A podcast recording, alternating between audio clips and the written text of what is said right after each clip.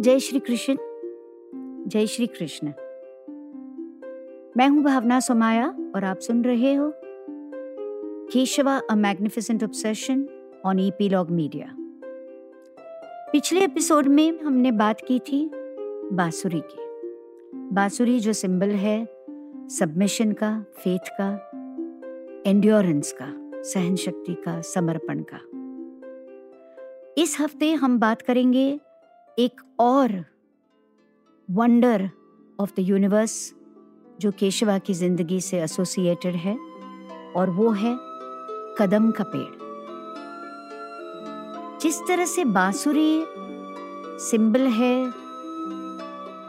Endurance का सहन शक्ति का, उसी तरह से कदम का पेड़ सिंबल है रोमांस का। रस है उसमें। क्योंकि रोमांस ज़िंदगी का एक बहुत बड़ा हिस्सा है। कदम के पेड़ को रोमांस के साथ इसलिए एसोसिएट किया जाता है और केशवा के साथ भी इसलिए एसोसिएट किया जाता है क्योंकि कदम के पेड़ के नीचे राधा रानी और कान्हा जी वृंदावन में हमेशा मिलते थे। आप जितनी भी कृष्ण या राधा की पेंटिंग्स देखोगे या कोई भी चित्रकारी देखोगे, किताबों में हो या फ़िल्मों में हो, हमेशा कदम का पेड़ होता है जहाँ पे दोनों उसके नीचे बैठे हैं।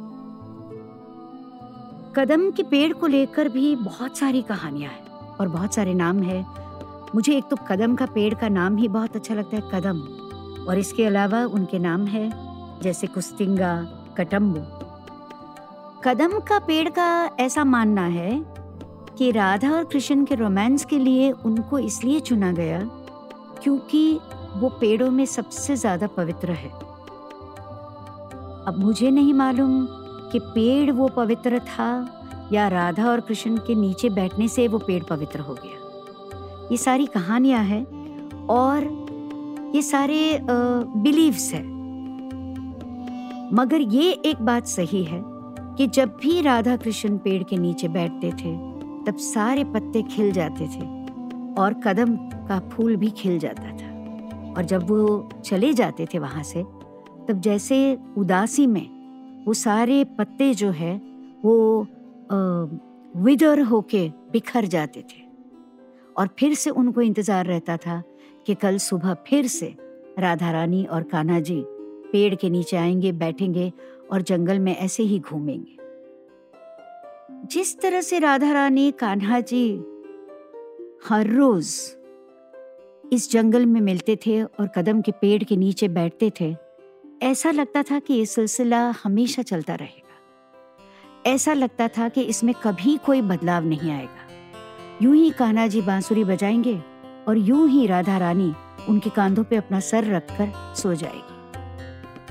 मगर ज़िंदगी में इतने ज़्यादा बदलाव आते हैं कि किसी को नहीं पता होता। और एक दिन कान्हा जी को गोकुल छोड़कर मथुरा जाना पड़ा, अपने मामा कंस से मिलने और कंस का वध करने के लिए।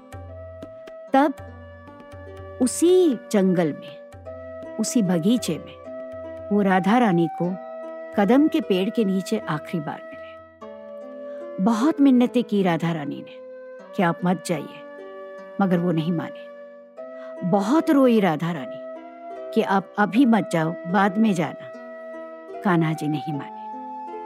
और जब दोनों वहाँ से निकल पड़े, तब सिर्फ़ राधा रानी वहाँ से अकेली रोती हुई नहीं गई थी।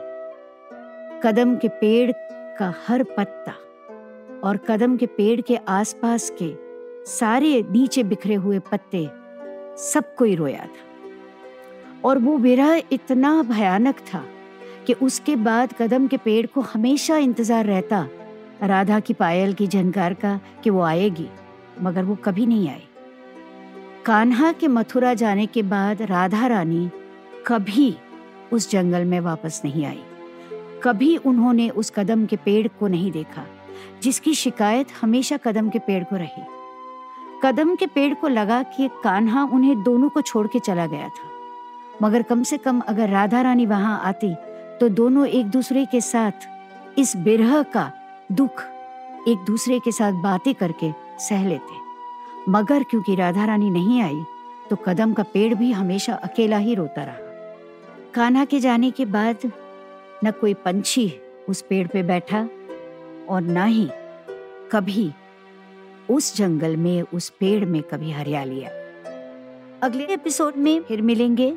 मैं हूँ भावना समाया। और आप सुन रहे हो Keshava a magnificent obsession on Epilogue media हम बात करेंगे एक और बहुत ही पवित्र प्लांट के, पौधे की, जो कदम्बा से भी ज़्यादा पवित्र माना जाता है। वो कौन है या क्या है? इंतज़ार कीजिए एक और हफ़्ते का।